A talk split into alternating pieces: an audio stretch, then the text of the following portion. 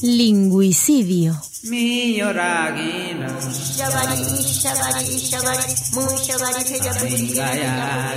¿Cuántas lenguas se hablan en el mundo? ¿Cuántos idiomas existen? ¿Cien?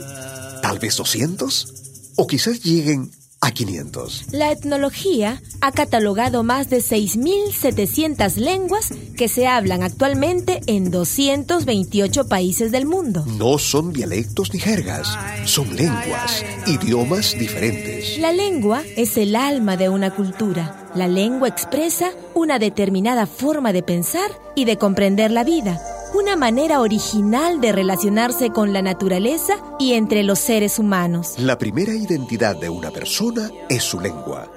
Esa identidad la recibió de sus padres y de su primera comunidad.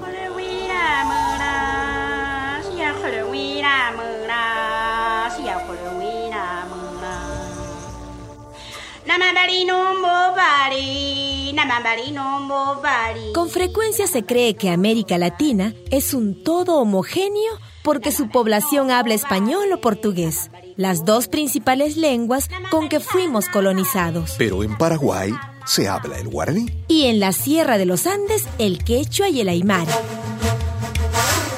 En el sur del continente se habla el mapudungún. Y en tierra adentro, Colombia, el país.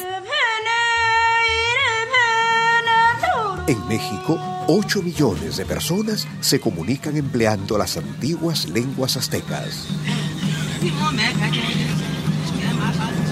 Y en Guatemala, los hijos e hijas de la gran civilización maya hablan 25 idiomas diferentes. Perviven las lenguas de la Amazonía y las lenguas del Caribe, desde el misquito hasta el garífuna, pasando por el creole que es mayoritario en Haití.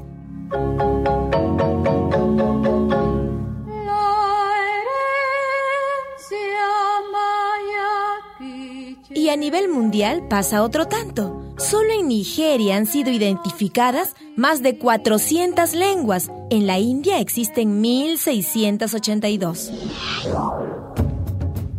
La inmensa mayoría de las casi 7.000 lenguas que hablamos los seres humanos son originarias de África, Asia, el Pacífico y el continente americano. Tan solo unas 70 lenguas, el 1% del total, corresponde a los países de Europa. Pero las lenguas se están extinguiendo aceleradamente, al mismo ritmo que las especies vivas. Se calcula que solamente 600 lenguas sobrevivirán al final de este siglo XXI. Esto equivale al 10% de la diversidad lingüística del planeta. Hoy en día, casi la mitad de las lenguas vivas no están siendo enseñadas por los padres a sus hijas e hijos. Desaparecerán en apenas una generación es un auténtico lingüicidio.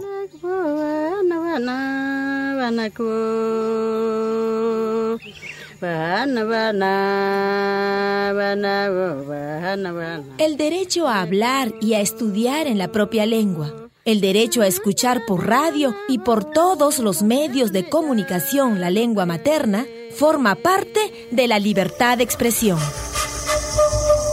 Qué bonito fuera el mundo con una lengua común para comunicarnos. Pero eso sí, conservando nuestras miles, miles de lenguas distintas para tener algo diferente que comunicar.